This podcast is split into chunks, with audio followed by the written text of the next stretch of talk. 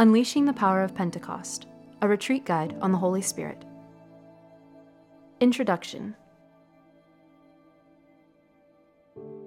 When did the people of Israel in the Old Testament really become God's people? It wasn't when Abraham started his divinely inspired wanderings. It wasn't even when Jacob was renamed Israel after wrestling with the Lord. And it wasn't when God divided the Red Sea and let the Israelites out of slavery, destroying the entire Egyptian army in one fell swoop. Those were mighty works of the one true God, but they were a preparation. The moment in which the people of Israel truly became a kingdom of priests, a holy nation, as God described it to Moses, was when they received the law. It was when Moses went up the sacred mountain of Sinai and received the commandments of the Lord amid fire and smoke and thunder. And the Bible tells us that that happened in the third month after Israel's flight from Egypt. When you do the math, you find that the reception of God's sacred law, the law that set Israel apart as God's chosen people in the Old Testament, happened at the same time of the year as the Feast of Pentecost. Through the centuries, the Church has reflected on this apparent coincidence, and it has found a parallel between the two events. The giving of the law on Mount Sinai created a chosen people who were united by something outside themselves the commandments of the Old Covenant. The giving of the Holy Spirit to Christ's followers on the Feast of Pentecost created a new chosen people, the Church, united by something within themselves the presence of the Holy Spirit, the living law of God's love that makes up the new, interior, and everlasting covenant. What happened with Moses and the people of Israel at Sinai was a dim shadow of what was going to happen later at Pentecost to Peter and the people of Christ's church. When we were baptized into that church, we received the same Holy Spirit that the first apostles received on Pentecost. And so the power that the Spirit gave to the first members of the church the power that has been transforming hearts and redeeming sinners for 2,000 years is at work in us. How can we tap into that power? How can we allow this new interior law to truly transform our lives and our circles of influence? That's what this retreat guide, Unleashing the Power of Pentecost, will reflect on. In the first meditation, we will look at the four gifts of the Holy Spirit that can renew our minds in the second meditation, we will look at the three gifts of the Holy Spirit that can renew the power of our will and enhance our freedom. And in the conference, we will get practical and reflect on how to cooperate with the inspirations that the Holy Spirit sends us. Before we get started, take a few minutes simply thanking God for giving you this chance to spend time alone with Him, and ask Him confidently for all the graces you need to follow Him more closely, and ask especially for the grace to understand a little bit better how to live your Christian life more and more under the powerful guidance of the Holy Spirit.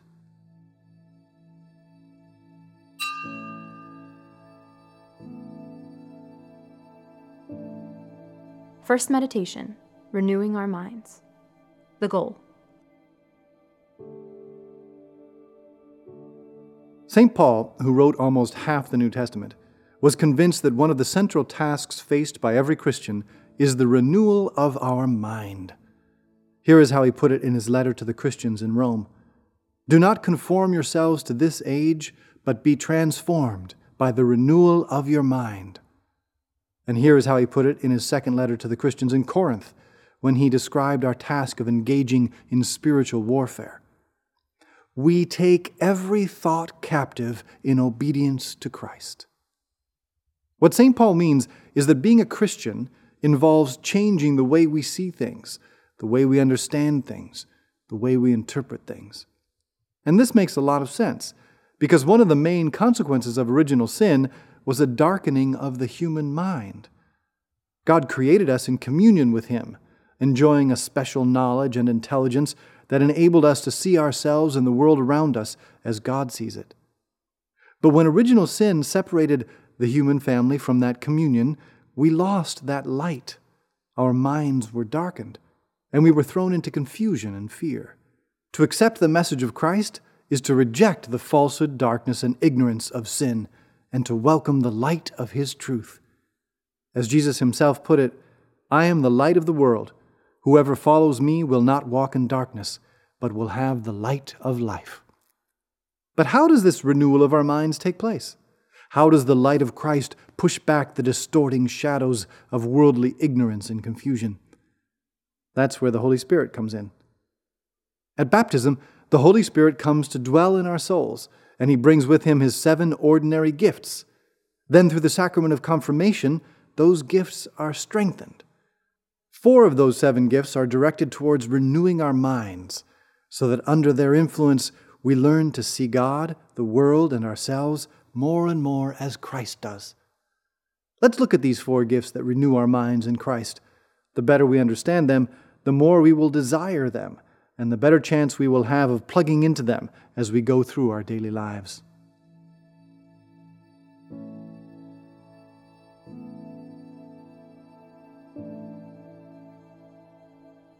The gift of wisdom.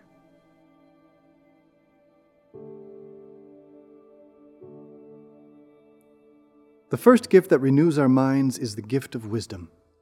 Through this gift, the Holy Spirit opens our minds not only to know about God from a distance, but to know God Himself directly, to taste the divine goodness itself.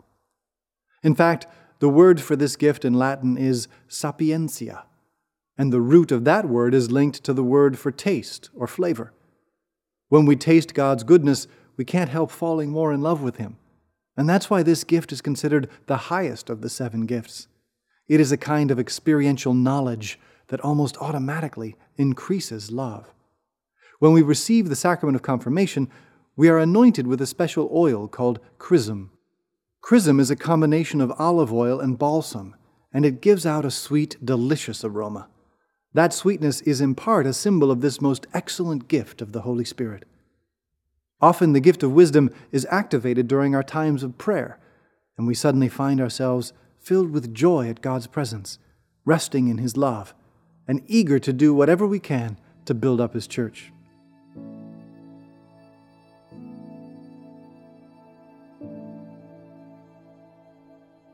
The gift of understanding.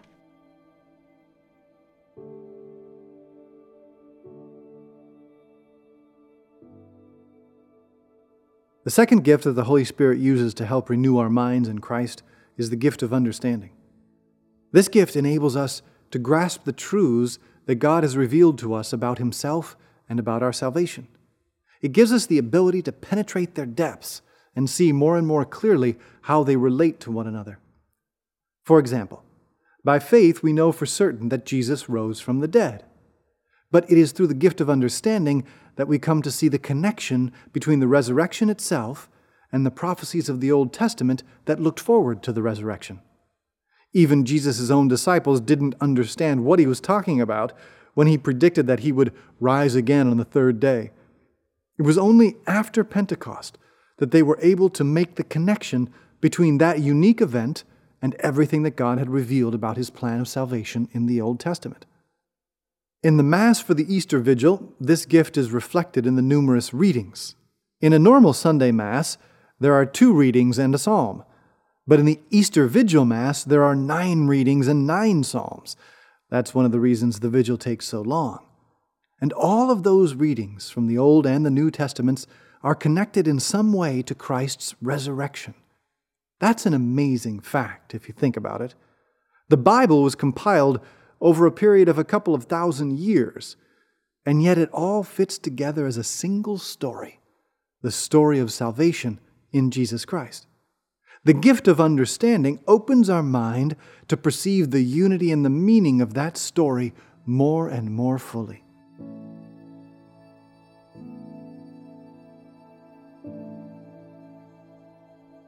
The gift of knowledge.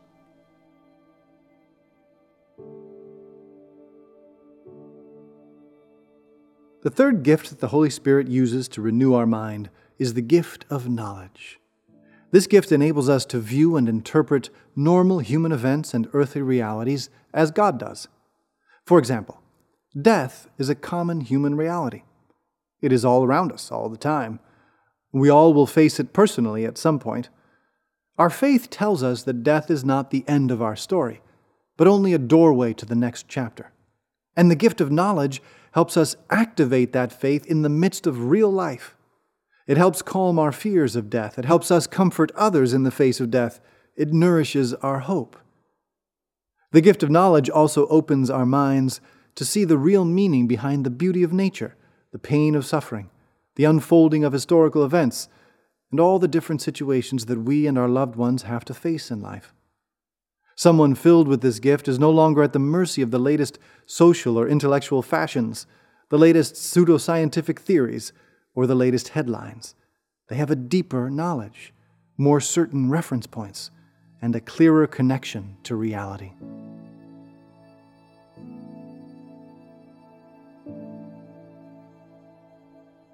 The gift of counsel.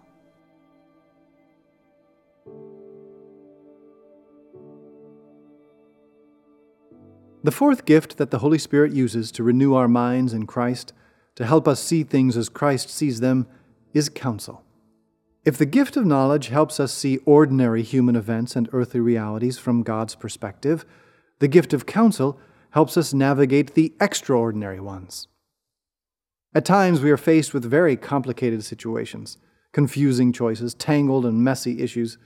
In these moments, we need an extra ray of light to see what next step to take or to avoid. In other words, we need some supernatural advice. That's what the gift of counsel is. When St. Peter gave his first homily on the day of Pentecost, he didn't have time to think it over and prepare it, and he wasn't exactly a respected rabbi in Jerusalem. He was a fisherman from the boondocks, and his master, Jesus, had been disgraced by the highest religious and civil authorities in the land. Was it just his natural intelligence and shrewdness that told him what to say on that birthday of the church? Hardly. It was the gift of counsel, enlightening his mind and giving a supernatural power to his words. That was a dramatic example of this gift in action. But sometimes it works in quieter ways too. I know that often when I'm hearing confessions, I find myself offering advice or encouragement that I had never thought about before. This, too, I believe, is the Holy Spirit, showing His love for each one of us through activating the gift of counsel.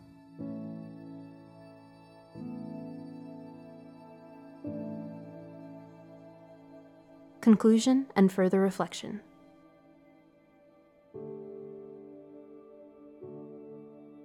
There is a beautiful painting by Rembrandt that I think captures the essence of how these first four gifts of the Holy Spirit work. It shows St. Matthew writing his gospel. But of course, St. Matthew's Gospel was not just a human book, it was inspired by the Holy Spirit, just as the rest of the Bible was. In the painting, Rembrandt depicts this inspiration by showing an angel whispering in St. Matthew's ear. The angel isn't dictating the book, he is not doing St. Matthew's job for him. No, rather, he is whispering some ideas, some concepts, some guidance, and with that, St. Matthew is able to put down all and only what God wants him to, but he still puts it down in his own words and in his own writing style. This is how the renewal of our mind happens in our Christian journey. The Holy Spirit works with us, within us, guiding and enlightening, but not taking away our natural abilities and personality. It's a partnership, and these four gifts of the Holy Spirit wisdom, understanding, knowledge, and counsel make us better partners better listeners, better disciples. Take some time now to savor these gifts, which you have already received. Reflect a little bit on how these gifts have influenced your life up to now, and stir up a fresh desire in your heart for a new outpouring of these gifts, so that you can say, as Pope Benedict XVI said on his last birthday as Pope, I know that the light of God exists, that He is risen, that His light is stronger than any darkness that the goodness of God is stronger than any evil in this world, and this helps me to go forward with certainty. The following questions and Bible passages may help your meditation.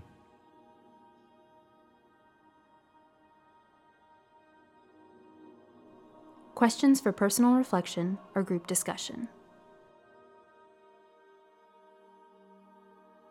St. Paul encourages us not to be conformed to this age but to be transformed by the renewal of your minds. In what ways does a Christian point of view differ from the popular point of view of this age in our society today? Try to think of some specific examples.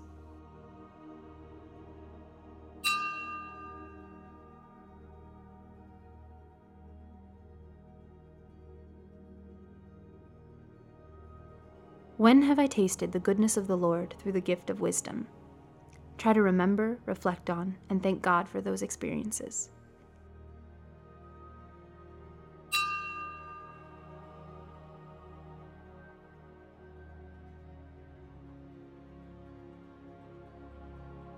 How often do I ask the Holy Spirit to increase His gifts in my soul? How often should I ask for this grace? If there's any discrepancy between the two, why is that?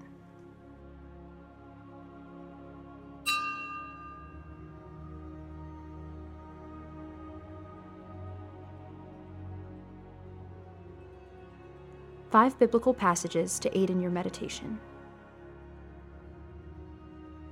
Do not conform yourselves to this age, but be transformed by the renewal of your mind.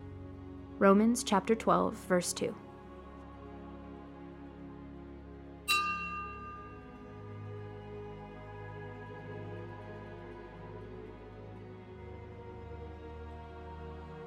We take every thought captive in obedience to Christ. 2 Corinthians chapter 10 verse 5.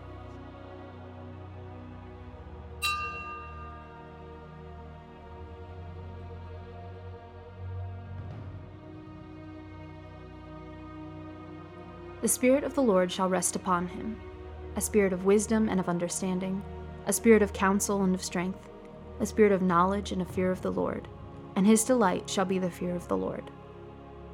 Isaiah chapter 11, verses 2 and 3.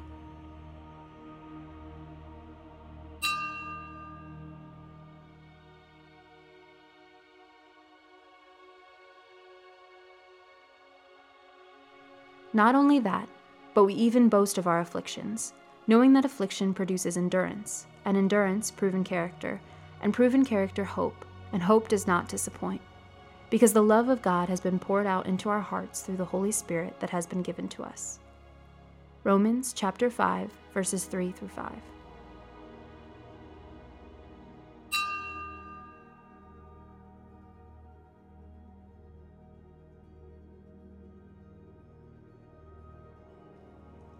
Bless the Lord, O my soul.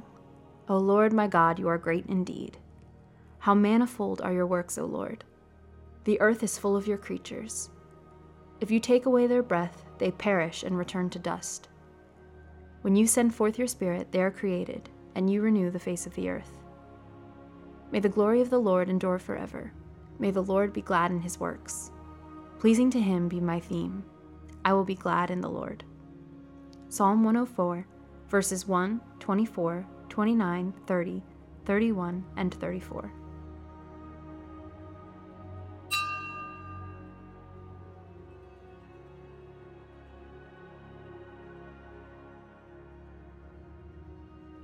Second meditation Renewing Our Freedom.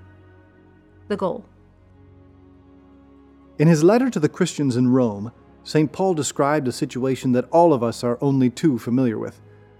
He described the kind of civil war that goes on in every soul the civil war between what our better selves really want to do and what our selfish selves so often end up doing in spite of our better selves.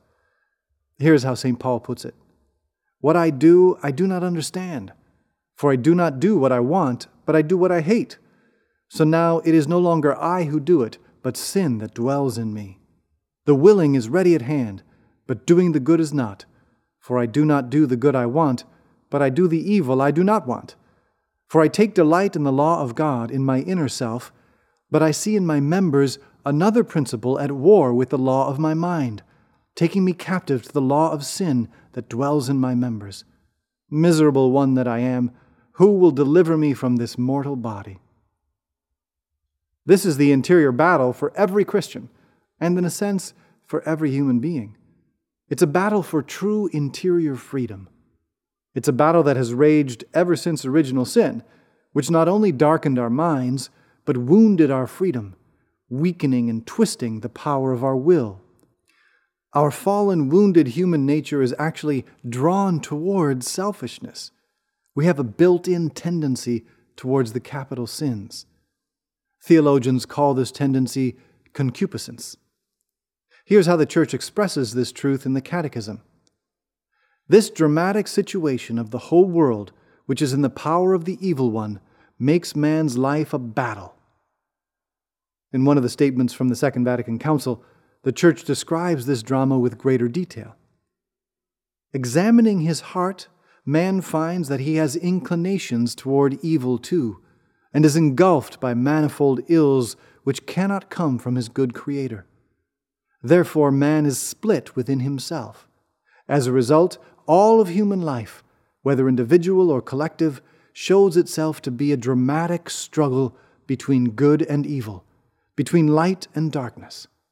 Indeed, man finds that by himself he is incapable of battling the assaults of evil successfully, so that everyone feels as though he is bound by chains. This is a pretty dismal picture of our condition in this fallen world. But the good news is that God didn't abandon us in this condition. The gospel is all about how Jesus came to save and redeem us, to give us back authentic freedom. We were redeemed from slavery to sin and given the immense freedom of becoming children of God. As St. Paul put it, so you are no longer a slave, but a child. The remaining three gifts of the Holy Spirit are essential elements in this redemption. They are infused into our souls in order to strengthen us in the proper use of this redeemed freedom, to heal our wounded willpower, so that we can better overcome our self centered tendencies in order to make courageous, Christ centered choices. Let's take a look at these three gifts one at a time.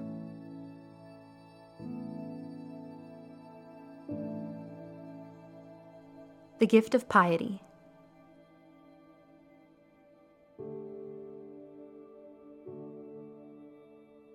The first gift that the Holy Spirit pours into our souls in order to heal and strengthen our freedom is the gift of piety.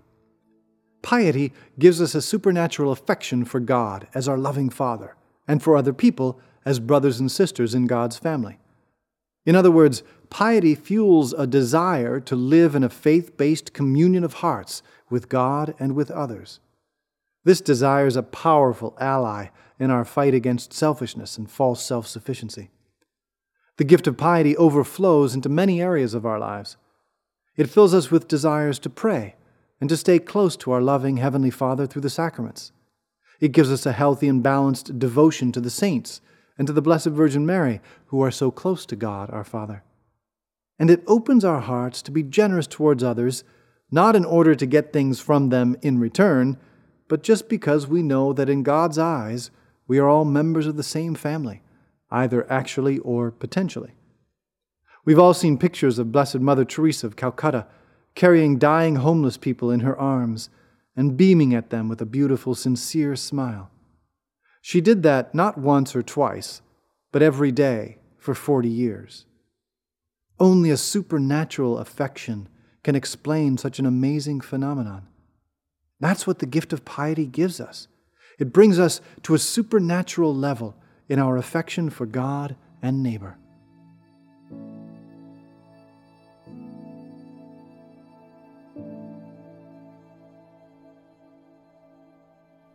The gift of fortitude.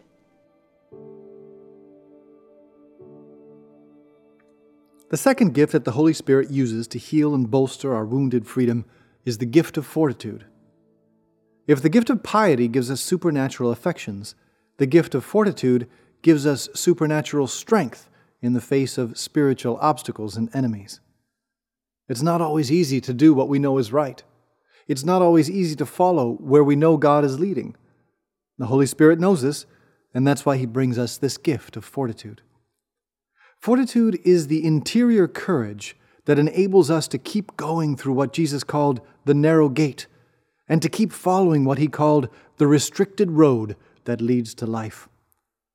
We need this supernatural gift because the Christian journey is a supernatural journey. When Catholic college students put their social status on the line by refusing to compromise their Christian morals, they need the strength that comes from this gift. When Catholic doctors risk their careers by refusing to prescribe or perform medical practices that violate human dignity, They need the strength that comes from this gift.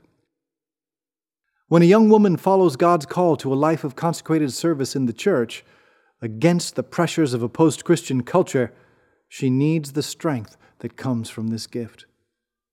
By pouring into our hearts this gift of the Holy Spirit, Jesus pours his own strength into our weakness, just as he transforms fragile wafers of unleavened bread into the Eucharist. We see this gift reach its fullness in the lives of the Christian martyrs, who preferred to die rather than take a detour off the Christian path. Here's how the liturgy describes the dynamics of martyrdom in one of the prefaces of the Mass, a prayer addressed to God the Father. Their very sufferings are but wonders of your might. In your mercy, you give ardor to their faith. To their endurance, you grant firm resolve, and in their struggle, the victory is yours.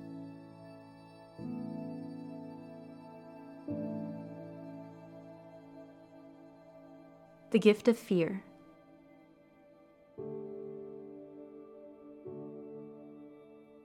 The third gift that the Holy Spirit uses to heal our freedom is the gift of holy fear, what the Bible calls the fear of the Lord. This gift is hard to understand for those of us who live in the modern world.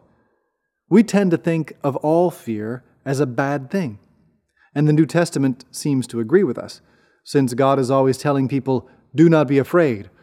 And St. John the Evangelist even writes in one of his letters that perfect love drives out fear. To understand and appreciate this gift, we need to make a distinction.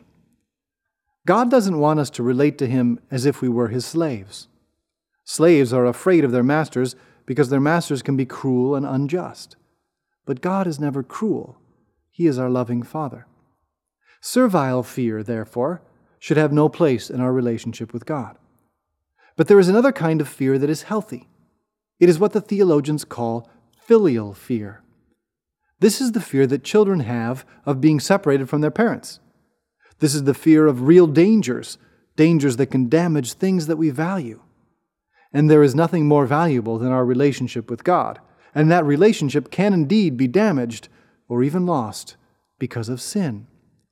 And so the gift of holy fear is like an interior warning alarm that goes off when we find ourselves in morally and spiritually dangerous situations.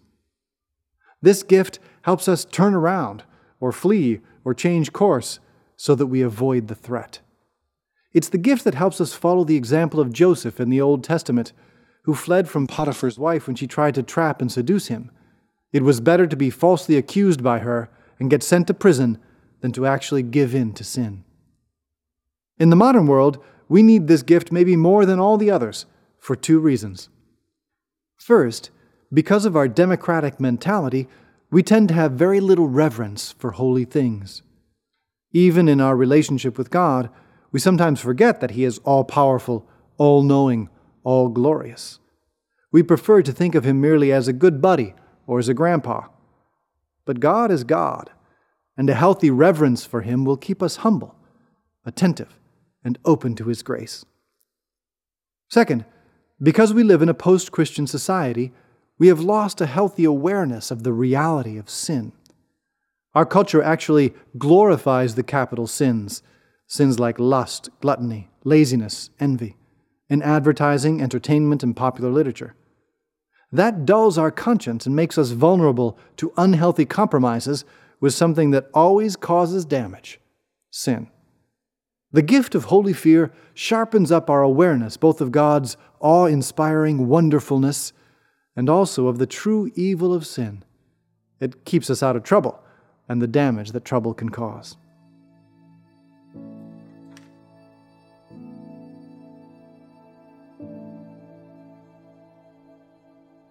True freedom.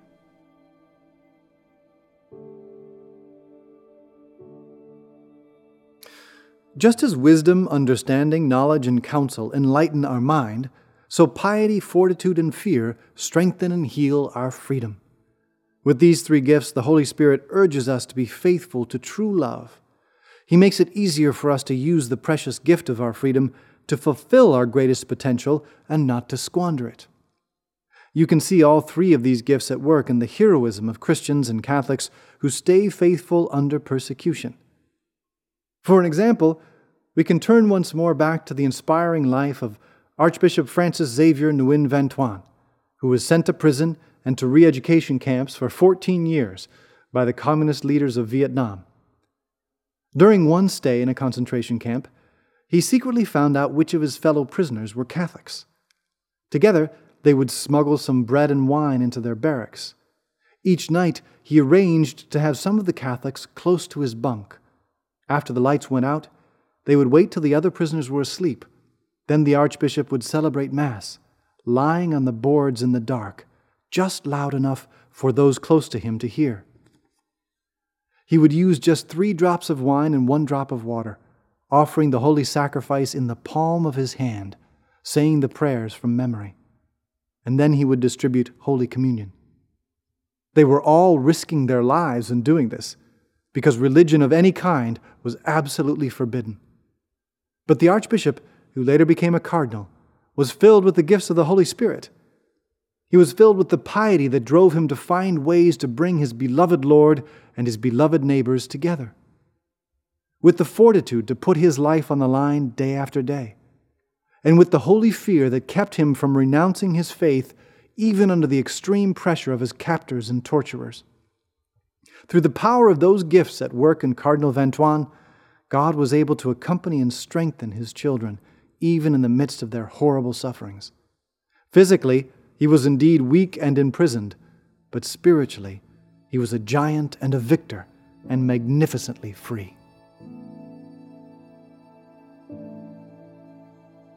Conclusion and further reflection.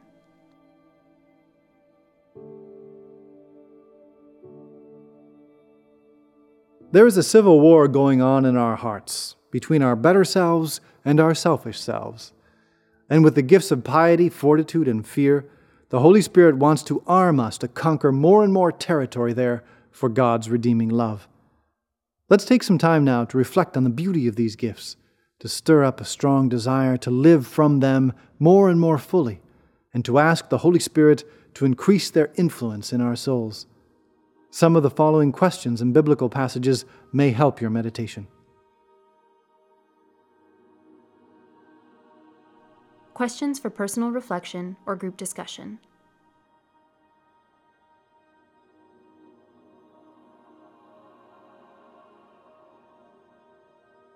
How would I describe the gift of piety in my own words?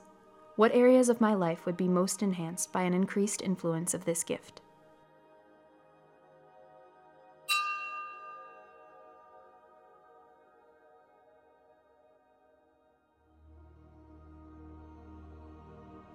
How would I describe the gift of fortitude in my own words? Right now, what circumstances of my life are most in need of an increased influence of this gift?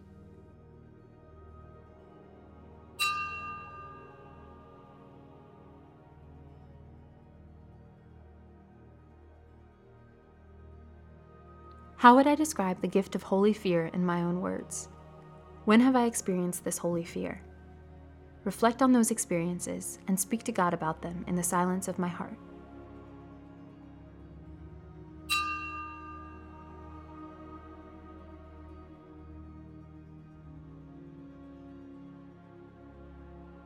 Three biblical passages to aid your meditation.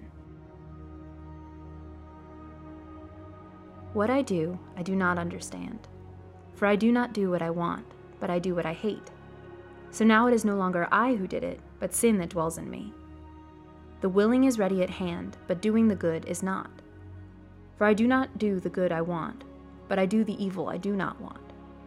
For I take delight in the law of God, in my inner self, but I see in my members another principle at war with the law of my mind, taking me captive to the law of sin that dwells in my members. Miserable one that I am, who will deliver me from this mortal body? Romans chapter 7, verses 15, 17 through 19, and 22 through 24.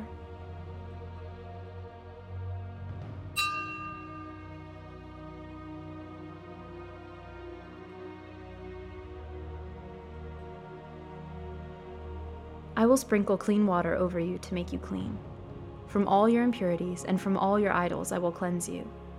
I will give you a new heart, and a new spirit I will put within you. I will remove the heart of stone from your flesh and give you a heart of flesh.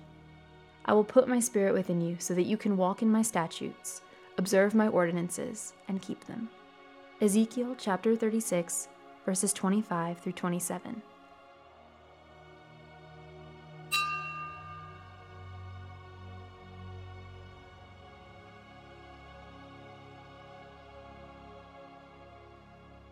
I say then, live by the Spirit, and you will certainly not gratify the desire of the flesh. For the flesh has desires against the Spirit, and the Spirit against the flesh. These are opposed to each other, so that you may not do what you want. But if you are guided by the Spirit, you are not under the law. Now the works of flesh are obvious immorality, impurity, licentiousness, idolatry, sorcery, hatreds, rivalry, jealousy, outbursts of fury, acts of selfishness, dissensions, factions, occasions of envy, drinking bouts, orgies, and the like. I warn you, as I warned you before, that those who do such things will not inherit the kingdom of God. In contrast, the fruit of the Spirit is love, joy, peace, patience, kindness, generosity, faithfulness, gentleness, self control. Against such there is no law. Now those who belong to Christ have crucified their flesh with its passions and desires. If we live in the Spirit, let us also follow the Spirit. Let us not be conceited, provoking one another, envious of one another. Galatians chapter 5 verses 16 through 26.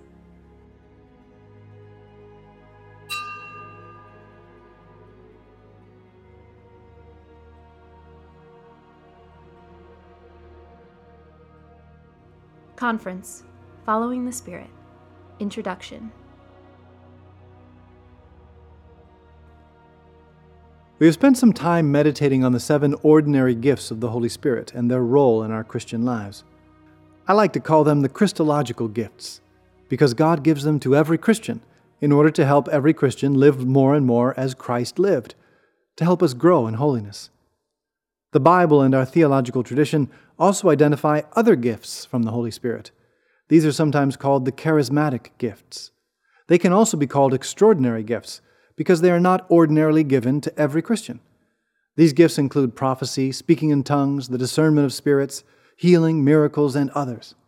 I like to call these the ecclesiastical gifts because they are always given for the sake of the building up of the community of believers, the church. They do not necessarily help the person who receives them become holy. We have reflected on the seven ordinary Christological gifts one by one. And now in this conference, I would like to take one more step forward and reflect on all of them together. Taken as a whole, the gifts of the Holy Spirit have a very specific purpose in our lives. They make us better able to receive and respond to the inspirations that the Holy Spirit sends us. The Christian journey is the exact opposite of the self help journey. Christians don't make themselves perfect through their own efforts. No, the Christian life is a life in which God Himself is the main protagonist. He is our Savior and our Redeemer and our Sanctifier. He is the one who makes the difference and enables us to make spiritual progress. Certainly, He doesn't violate our freedom in order to do that. He doesn't force us into holiness. Rather, He makes us His partner. But it is a supernatural work, and so He is the senior partner, and we are the junior partners. This is made clear throughout the Old and New Testaments and in the lives of all the saints. As Jesus told his apostles during the Last Supper, It was not you who chose me, but I who chose you, and appointed you to go and bear fruit that will remain. God took the initiative to create us and to redeem us and he is the one, as St. Paul puts it, who, for his good purpose, works in you both to desire and to work. Jesus put it another way when he said, I am the vine, you are the branches. Whoever remains in me and I in him will bear much fruit, because without me you can do nothing. The gifts of the Holy Spirit, in a sense, are the life of God Himself at work within us, just as the life of the vine is at work in the branches. Our job in this great Christian adventure is really just to cooperate with the Holy Spirit, to go where He leads us, to say yes to what He asks of us, to let Him mold us in accordance with God's original dream for our lives. It kind of takes the pressure off, doesn't it? It should. God doesn't pressure us to follow Him, He loves us into following Him, and He wants His love to stir up our love. That's the Holy Spirit's job. There are many things we can do to cooperate effectively with the Holy Spirit in our Christian journey, to stay open and docile to His inspirations. In this conference, I only want to talk briefly about four of them.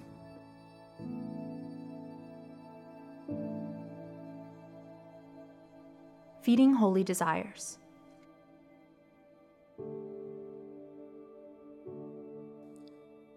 First, we need to feed holy desires. Jesus taught us that where your treasure is, there also will your heart be. We know what we treasure by looking at what we desire, at what we are always thinking about and talking about. It's no coincidence that the first question Jesus asks in the Gospel of John is, What are you looking for? We know what we should desire all the gifts of the Holy Spirit, all the virtues of the saints, all the holiness that God wants us to have. But how often do we really think about those things? How often do we daydream about them? Much of our spiritual growth will depend on the intensity of our desire for spiritual things. But because of our fallen nature, those desires won't grow if we don't feed them. In the Bible, a common symbol of the Holy Spirit is fire. And to keep a fire burning, you have to keep adding fuel. And you have to protect it from the rain. Spiritually, we need to do the same thing. We can add fuel by reading solid spiritual books, especially by studying the Bible and the lives of the saints. This is called spiritual reading. And we can protect our inner spiritual desires by being temperate in our consumption of popular culture romance novels, TV, movies, advertisements, web surfing, social networking. In past ages, popular culture was in harmony with Christianity, but not anymore. And so, if we are careless and overindulgent in our consumption of it, we can douse the flames of divine love and drain our holy desires. If we make deepening our relationship with God into our true treasure, our dominant desire, our hearts will be daily plunged into the fire of the Holy Spirit's love and gradually transformed into the image of Christ's own sacred heart.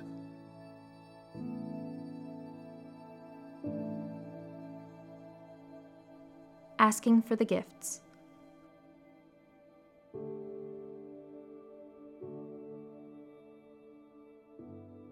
Feeding holy desires is the first thing we can do to cooperate with the Holy Spirit's action in our lives. Asking for his gifts is the second thing. Jesus talked a lot about this. For example, in the famous Sermon on the Mount, he said, Ask and it will be given to you. Seek and you will find. Knock and the door will be opened to you. For everyone who asks receives, and the one who seeks finds, and to the one who knocks the door will be opened. Another example the Our Father the prayer that Jesus taught us, includes seven different petitions. My favorite example is from the Gospel of Luke, where Jesus almost begs us to ask continually for an outpouring of the gifts of the Holy Spirit.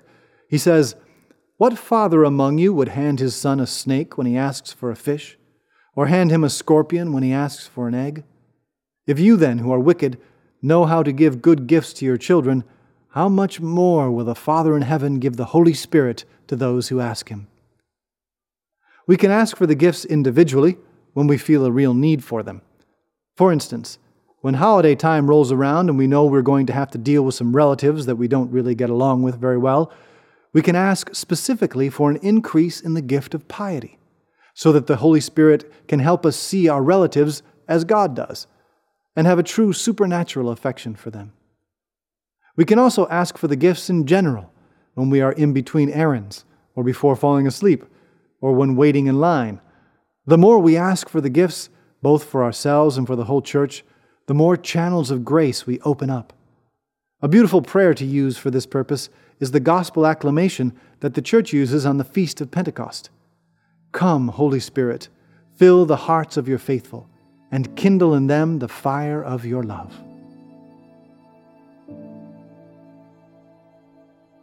Obedience in the obvious things.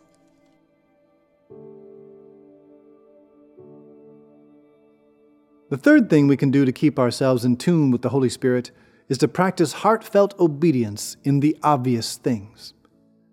Even though obedience is looked down upon in today's popular culture, for Christians, it is a virtue, a good thing. After all, it was disobedience that brought sin and evil into the world. Jesus himself worked the redemption through heroic obedience to the Father's will. As St. Paul put it, Jesus humbled himself, becoming obedient to death, even death on a cross.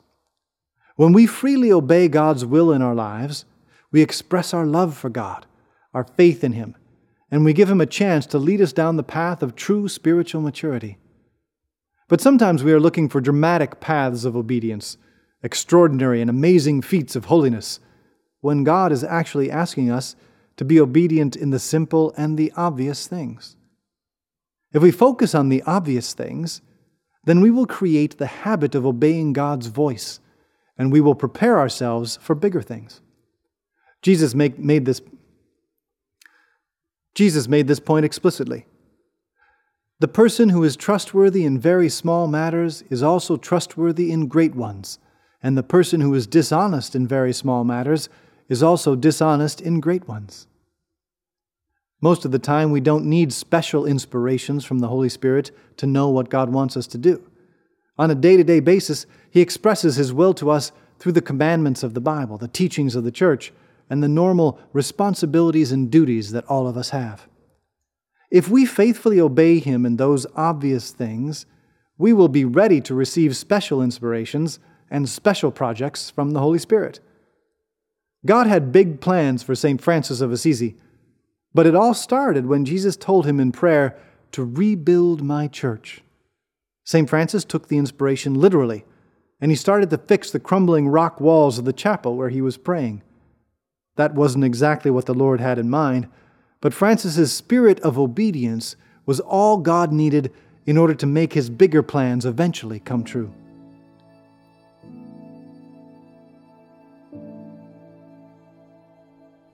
Accepting invitations.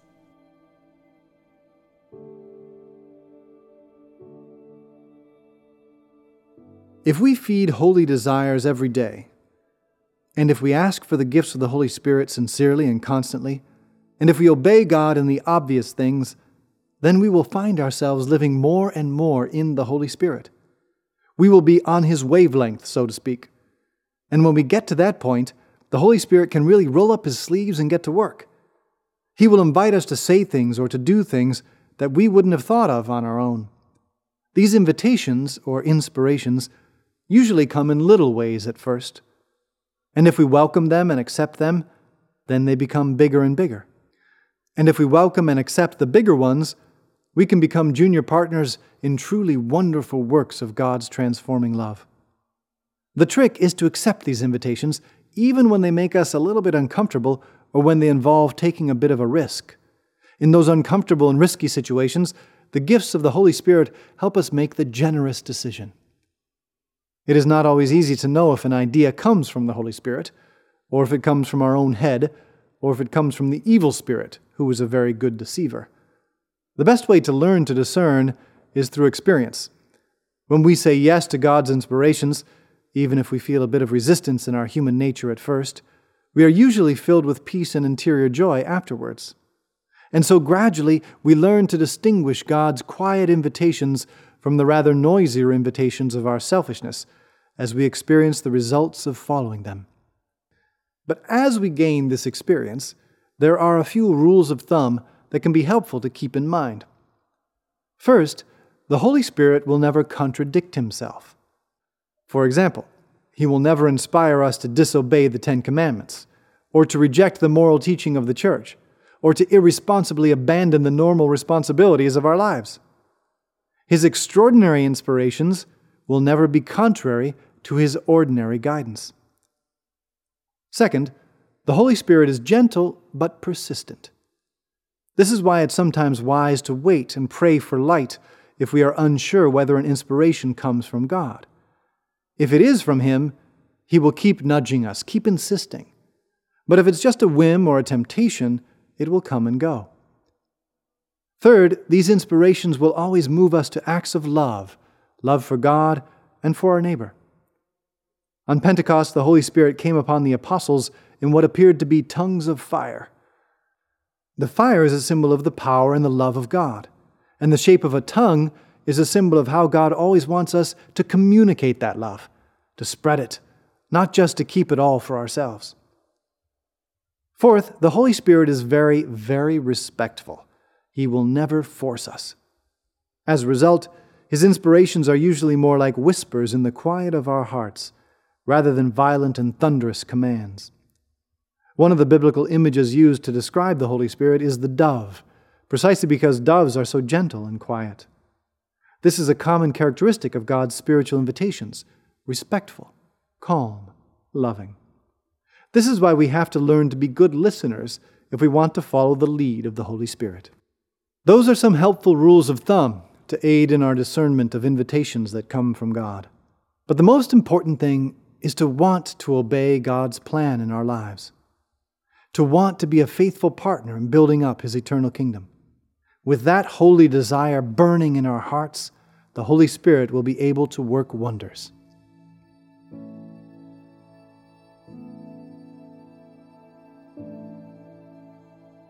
Smooth Sailing Conclusion and Personal Questionnaire.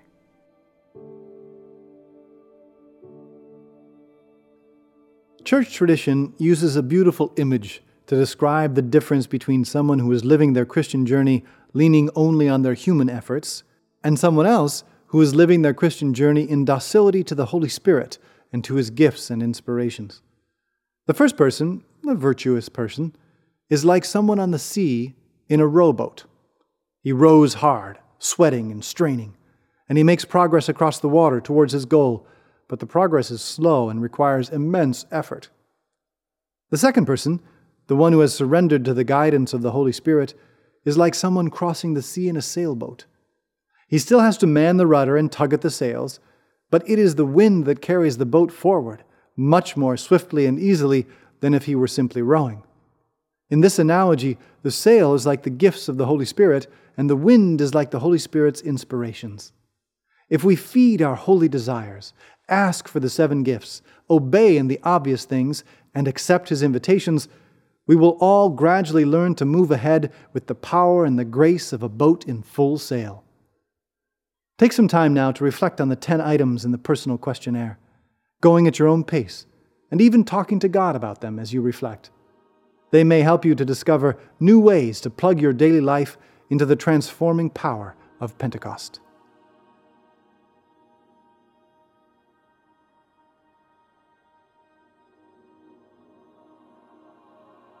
Personal Questionnaire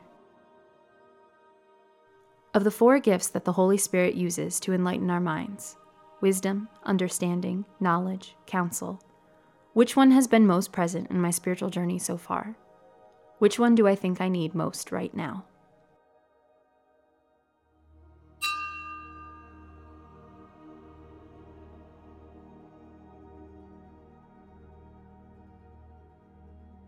Of the three gifts that the Holy Spirit uses to heal and empower our freedom piety, fortitude, holy fear which one has been most present in my spiritual journey so far?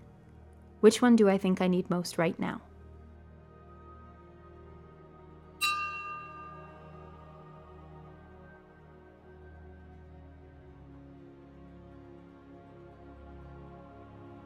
Have I ever felt an inspiration of the Holy Spirit?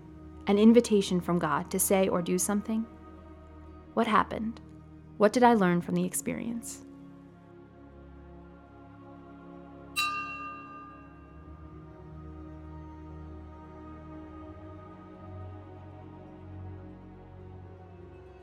On most days, where is my treasure?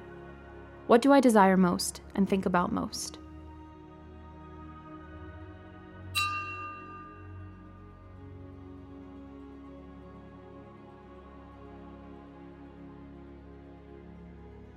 How would I describe my use of popular culture?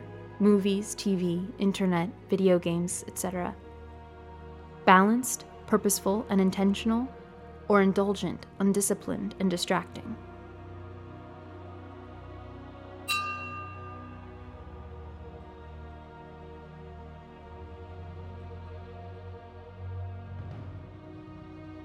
When it comes to what I allow into my thoughts and imagination, what proportion would I consider healthy and nourishing, And what proportion would I consider spiritual or intellectual junk food?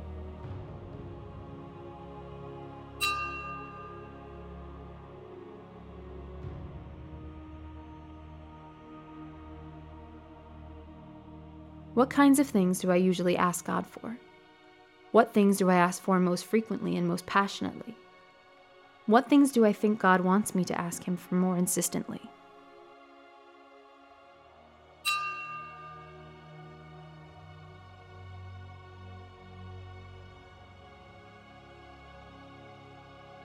In my life, according to my unique situation and life commitments, what are the obvious things that I know God wants me to do and obey?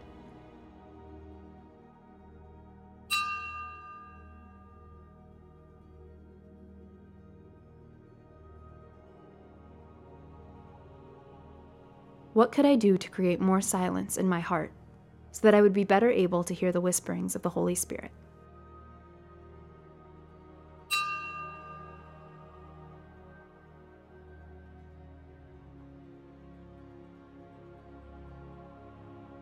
What do you remember most, or what struck you most, from the celebration of the sacrament of confirmation, when you received it, or when someone you know received it?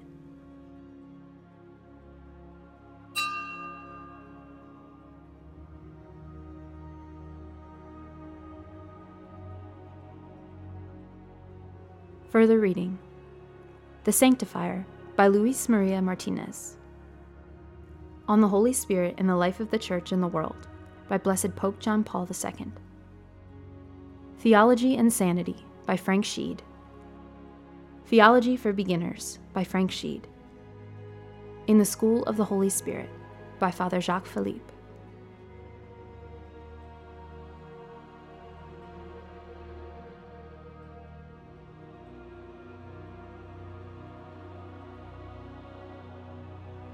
Please tell us how we can improve future retreat guides by giving us your feedback at rcspirituality.org. If you liked Unleashing the Power of Pentecost, a retreat guide on the Holy Spirit, please help support future retreat guides by making a donation at rcspirituality.org. Retreat guides are produced by Coronation at coronationmedia.com.